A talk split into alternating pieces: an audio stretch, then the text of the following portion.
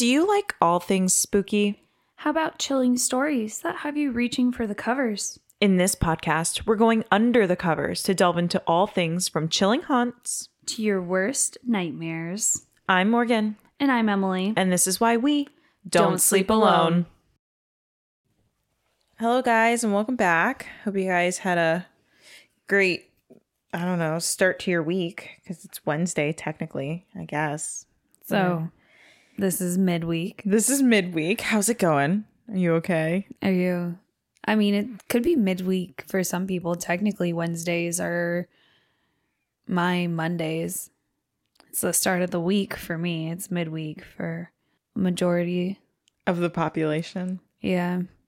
How you doing? You, is everyone okay out there?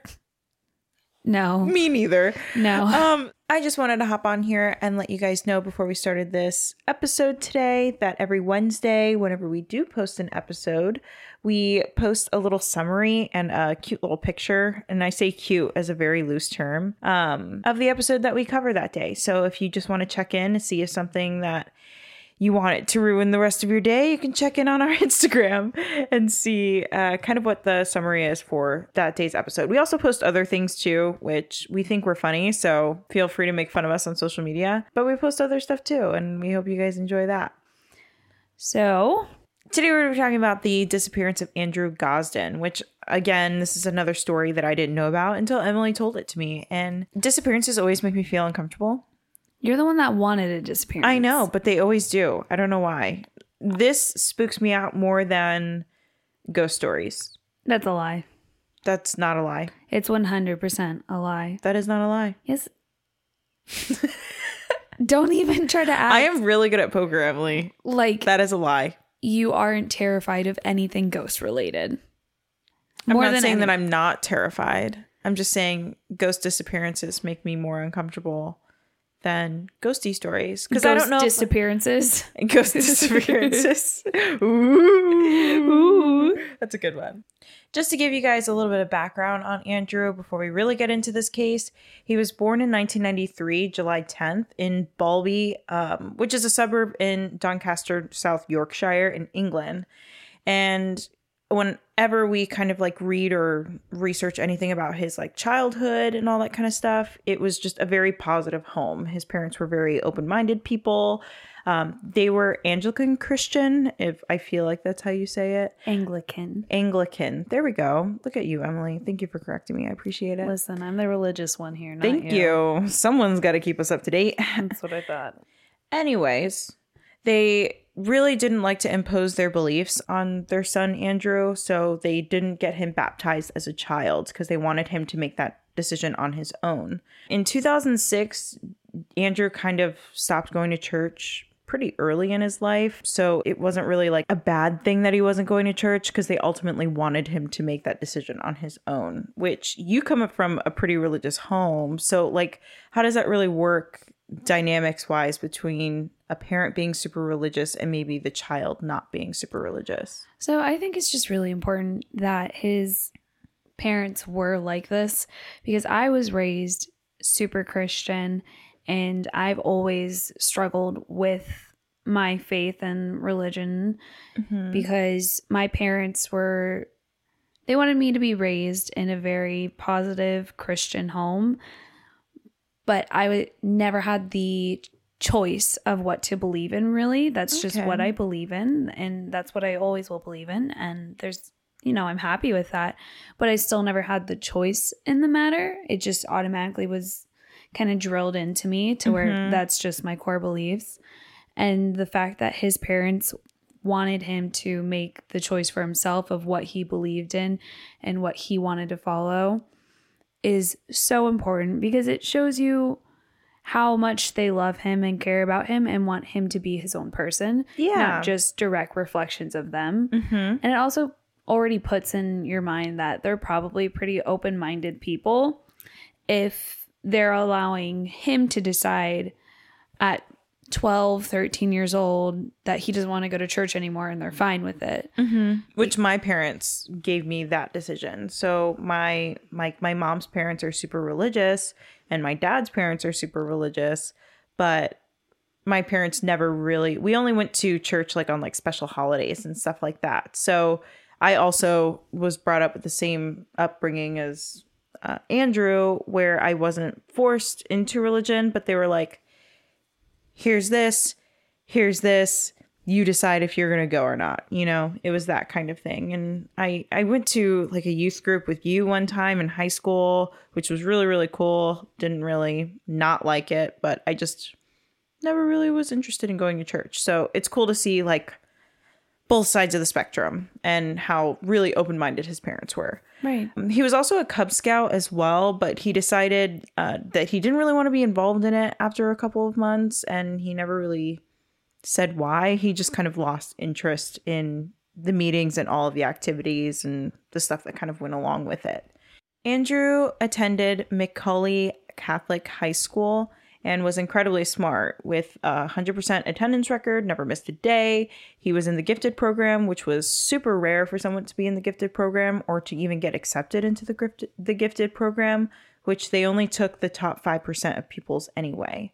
School and anything academic really came easily to him. He never showed any struggle with that kind of stuff especially in mathematics. That was kind of his forte. And wasn't there like a two week residential program at some sort of like university nearby that he was able to attend? Yeah, so over the summer of 2006, he attended this residential program in Lancaster University. And when he returned, he wasn't actually really happy about what had happened while he was there. That's all that there was for that. He just was not a huge fan of it. I don't know if he didn't have a lot of friends while he was there at the residential program. I know that he had some friends he had like a small friend group, but he kind of stuck to himself if he wasn't with his friends. He really liked playing video games. Mm-hmm. So maybe. As most teenage boys do. Right. And it might not be the coolest thing to do a two week residential program at a university as a gifted student when you're 12, 13 years old. Yeah. So he might not have had a good time for a number of reasons. But he never really talked about why he didn't have a good experience. Yeah. I mean, there was never any reports of him being bullied or having any sign of a mental illness or disability or anything like that. He was really a regular kid. Yeah. A regular teenage kid. Who just was really, really smart and good in academics. Which his father talked about all the time about how he excelled in school, but one downfall to Andrew was his street smarts. Just we're not yeah. there. Street smarts. We're just not there. If you get that reference, I applaud you. 10 out of 10. 10 out of 10. But his maturity was just unmatched. It was ridiculous. So it kind of made up for those street smarts that he was able to kind of just logically think through some things.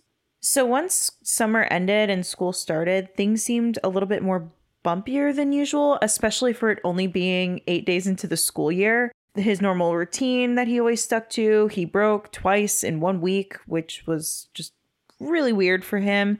And he started walking home from school rather than taking the bus, which was a four mile walk. So I guess he needed just some time alone to think and didn't want to take the bus. But things overall at home seemed fine to his parents. It wasn't enough to like freak them out or really be concerned because he's a teenage boy. Sometimes he just needed to get some time alone. I feel like as a teenage boy, though, are you really going to walk four miles home just for fun?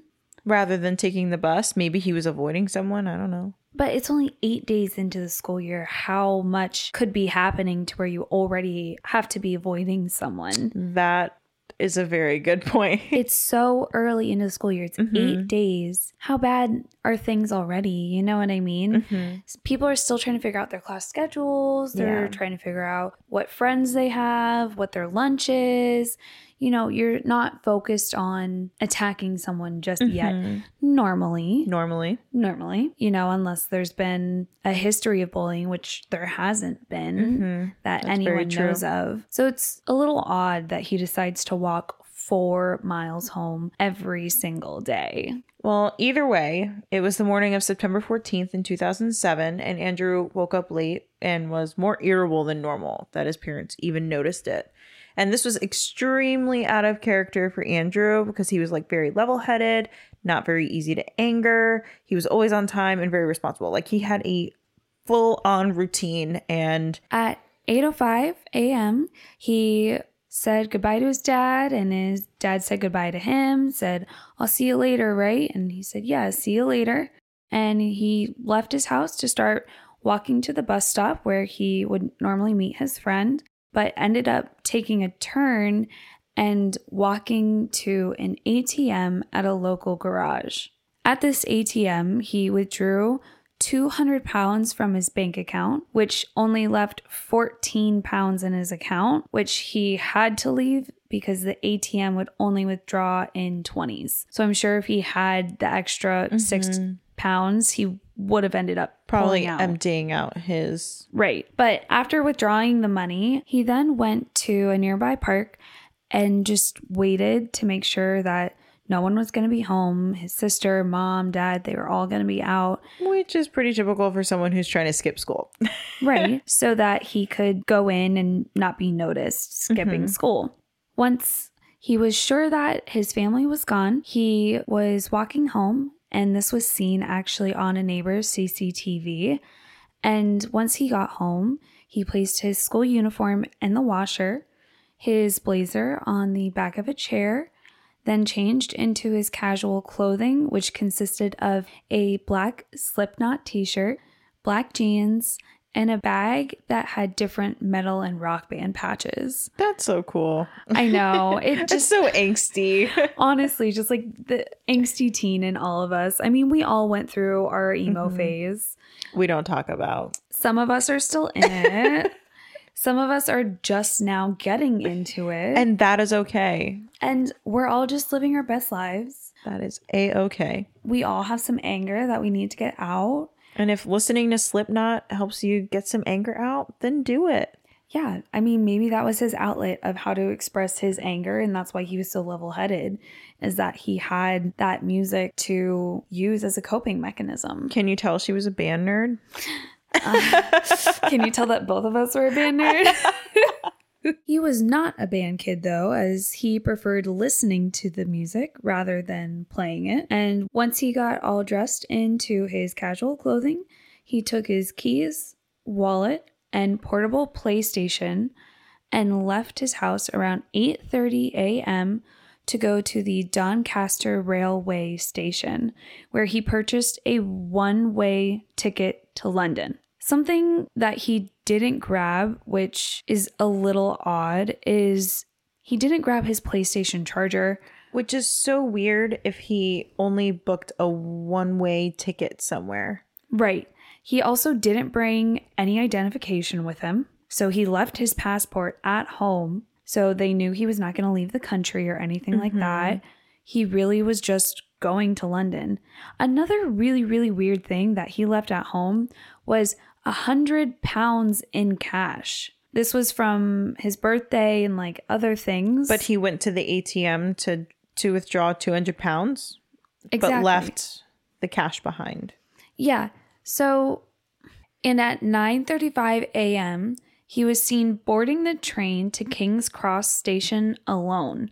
One woman reports sitting next to him on the train, but he seemed normal to her and focused on playing his video game. At this point, the school had started and the admin had called to inform Andrew's parents that he was not there because normally parents will call and say, Hey, my kid's not going to be there. You don't need to worry about it. Mm-hmm. I guess to help notify the parents if the child had skipped school. The school wants the parents to know if their kid is skipping or anything like that. You know, you just want to know where your kid is. Of course. And if they're not in school where you think they should be, then they want to make sure that you know. Turns out, though, they accidentally had placed the call to the parents either below or above his contact information, so they never heard anything from the school. You mean to tell me the school dialed the wrong phone number? That's exactly what happened, Hmm. right? I know. It's a little weird that they would mess up calling a parent, but But I guess for Andrew, since he was such an excellent student with like a hundred percent, you know, attendance. Yeah, I guess they didn't really. They didn't. They knew he was a very responsible kid, so they would never think him to actually skip, probably. Probably. So they it was probably nothing to even be worried about in the school's eyes. I mean, I used to skip a lot in high school and no one ever called my mom because the admin at the front knew me and they knew I always had good grades, so if I wasn't there, it didn't really matter. Did I ever tell you about the time that I skipped class in uh, middle school and I ended up getting in school suspension for lying to my teacher about where I had been because this is middle school. All of my classes are basically in the same hallway. And so, right after her class, I had my science class, which was three classrooms down from hers. And I lied to her and I was like, What are you talking about? I was here. she was like, No, you weren't because you weren't here for attendance. I was like, I was in the bathroom and I was at the nurse's office. And she was like, Let me see your nurse's note. And I was like, I lost it. and so, of course, I got sent to um, in school suspension. And my mother got put on the phone while I was in in school suspension. And she very silently yelled at me over the phone to the point that I was afraid of going home. And my mom made me write an apology letter to my teacher that I lied to and made me read it in front of my whole entire. Uh, I was in the seventh grade, seventh grade class. I love that. My mom's 10 out of 10. Honestly, that was probably the best punishment. Your mom is terrifying. Yeah, I didn't get grounded. No, no, no. I just had to be humilified. Humilified. so my mom's a 10 out of 10. That's that's great parenting on her part and I never skipped school again or class or any of that for that matter because I didn't want my mom holding my hand from class to class in middle school in the 7th grade. But at 11:20, Andrew's train arrived at the King's Cross station and was seen on the CCTV leaving the station at 11:25 a.m. That would be the very last time he was ever seen. Dinner time rolled around for the Gosden family, and they had a family friend over and assumed that Andrew was downstairs either playing video games or doing homework or something because he kind of always kept to himself. But once they called Andrew for dinner and realized that he wasn't in the house, they assumed that he was at a friend's and maybe lost track of time, didn't forgot to call them. But after phoning his friends, the Gosden family was informed that Andrew never even made it to school that day. So you can kind of imagine the panic that now their parents are in, Oh, realizing that all these hours have gone by and they haven't known where he is. mass chaos. Yeah. So at, at 7 p.m., the police were called and alerted of Andrew's disappearance, and the hunt began. So his family's out in the streets. His dad and his sister actually walked the route that he took back and forth from school to see if that maybe they could find any remnants of anything behind, like a bag or some clothing or something, but nothing was found. And while his dad and his sister are out frantically searching all around that area, they were having flyers printed, and it actually only took three hours to have all the flyers printed out so they could start to hand them out and post them all around town. So that's like pretty fast, honestly, in I my feel opinion. like it is. I feel like I take years to print something that I need printed. How do you even make a flyer?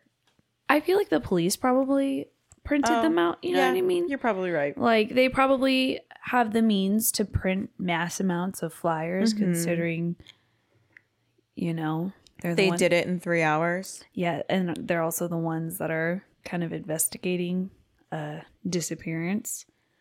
For So, trues. I feel like that's where they would start. Yeah. And then it was three days later that they spoke with the woman who was working the ticketing booth when Andrew bought his ticket. And she even said she thought it was weird of him to turn down the return ticket because it cost less than a single pound. So the actual price of the ticket, the one way ticket to London, was 37 pounds. Mm-hmm. For him to have a return, it was less than a pound. Weird. Yeah. And that's what she thought too, because she was like, one, it's a school day. Two, you're very young. And three, you're not taking a return ticket. But I guess if he was leaving, his father kind of wasn't super surprised because they had a lot of family and relatives that lived in London. So mm. now it was kind of turning to let's contact everyone that we know in London to see if that maybe he just left and went there. Yeah. And he probably assumed I could maybe get a ride back from family there, or he didn't know when he was going to come home because maybe he changed his mind and wanted to go see his grandma Mm-hmm. for the weekend. I don't know. Maybe he was just stressed with school. And even though this theory seemed pretty plausible to the family and the police, after Kevin reached out to all the family and relatives, Andrew was not with any of them or seen by any of them, which again is another red flag. Another theory that his parents came up with, along with the police, were to research all the surrounding concerts that were going on, which they ended up finding out that uh, there was a band called Sixth that had a farewell show that he was a really big fan of that were often known to play with Slipknot, which he had the Slipknot t shirt on. So maybe that was where he was going and maybe he met someone there, but they could never pull up footage of Andrew during those times or during those days. So that theory kind of went out the window. They were able to pull up some CCTV footage from King's Cross Station, and that's the only CCTV that they were able to see of him in London at all. And so that's what they kind of put on flyers all out around London. So whenever the family was going around London to hand out flyers, they were showing the CCTV photos in addition to the sketches and stuff like that as well. There was also a canal nearby that was never checked for some reason by the police.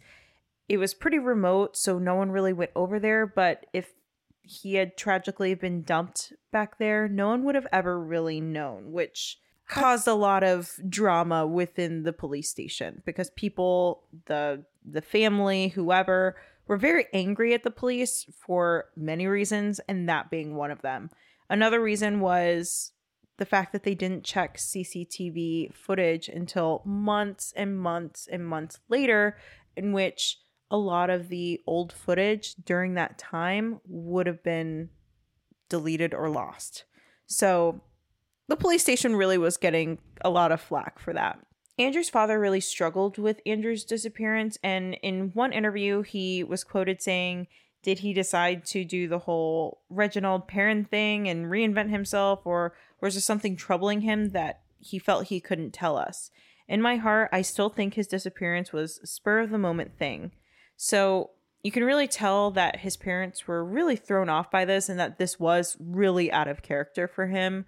I feel like if Andrew really did plan to leave, he would have one brought more things with him and two left a note or like some sort of clue to let them know like the whole Reginald Perrin thing, which that is in reference to and one of Andrew's favorite TV shows, The Fall and Rise of Reginald Perrin, where the plot is basically about a man who fakes his own death and reinvents himself and moves to another place. After that, things kind of went quiet. So, about a year later in 2008, an anonymous tip was received, but by the time that someone could get to the phone to actually answer it and talk to the person that had the anonymous tip, they were gone and never heard from again. The police even were sending out alerts and asking the public to kind of bring this person back up Mm-hmm. because he just completely went away. Which is so weird. But maybe they got scared, or maybe it was Andrew himself. Exactly. So that's why they push so hard of like, "Hey, please please speak to us. We want to know what your tip was." But nothing ever came from that. In 2018, a message was received by a user underneath the name of Andy Rue. I will get that correct. From a town called Lincoln. And he asked for 200 pounds because his partner had just left. He was in a really, really tough position. And that person that was chatting back and forth with him was like, you know what? You kind of live far from me, but can I wire you some money? And he got a really weird response. And just to sum it up, basically it was that he didn't have a bank account because he left home at the age of 14 which was the same age that andrew left home and he left just cuz didn't mm. have a bank account but he left just cuz which is very similar to what his dad was saying about this being a very spontaneous thing, completely out of character. So, this messenger is saying that he left home just cuz. His dad is saying that it was a very spontaneous thing that happened spur of the moment. They kind of that relate. theory feels more right to me than a lot of the ones that are kind of surrounding this story. Like the one about like the grooming theory Yeah, yeah, yeah, yeah. someone was either grooming him from his Cub Scouts team and that's why he wanted to quit or he was talking to someone online and they were telling him to hey come to the city and I'll take you back home later on. And that's why he didn't get the returning ticket. Yeah. So there are some ideas of some type of possible grooming, and that's why it was so spontaneous, which also kind of makes sense because if you're in any type of grooming situation, you're going to hide it from everyone around you because you don't want anyone to know what's going on. They've put you in a very manipulative place to where maybe you're afraid to tell anyone what's going Mhm. on. So instead of saying anything to anyone, you just keep it all a secret and act Which wouldn't have been very hard to do because he kept to himself anyway. exactly. So it wouldn't have seemed weird if he was being a little bit more quiet than usual. exactly. But even after all the speculating, the investigation still went cold. There was a lot of criticism towards the police as to why it went cold, though. At first, in the investigation, they heavily pointed at Kevin, the father, as a main suspect instead of going around town to find leads. Once they first called the police and they got there, they stayed and heavily questioned the family and really tried to point the fingers at them. And even the interviews and questionings that they had for the father, all of the questions that they were asking him were very like incriminating questions and not ones that saw him as a victim. They all pointed at him as the attacker. Which usually in these types of situations or cases, it's easy to assume that it was foul play due to the family.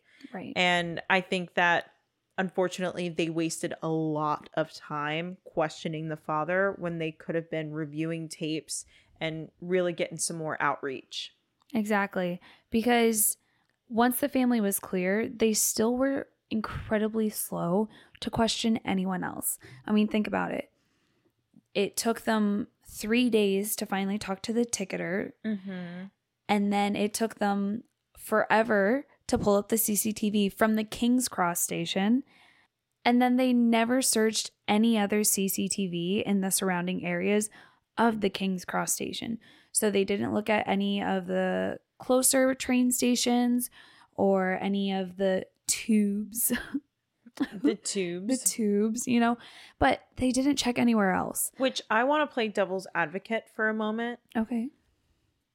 the only way that I can excuse this or like think in the way of I guess the police station in this moment was they probably just assumed that he was a teenage boy running away from home and that he would eventually just turn up at home. So half of me understands why they were probably slow to get to all of that stuff, but the other half of me feels like they should have just been on top of it anyway, just in case a situation like this happened and it got out of hand to the point that now they have no idea where this boy even went.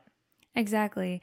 And there was reports of Andrew being seen at a Pizza Hut nearby and the Covent Garden, but it took them 6 weeks to finally go and check out those tips though.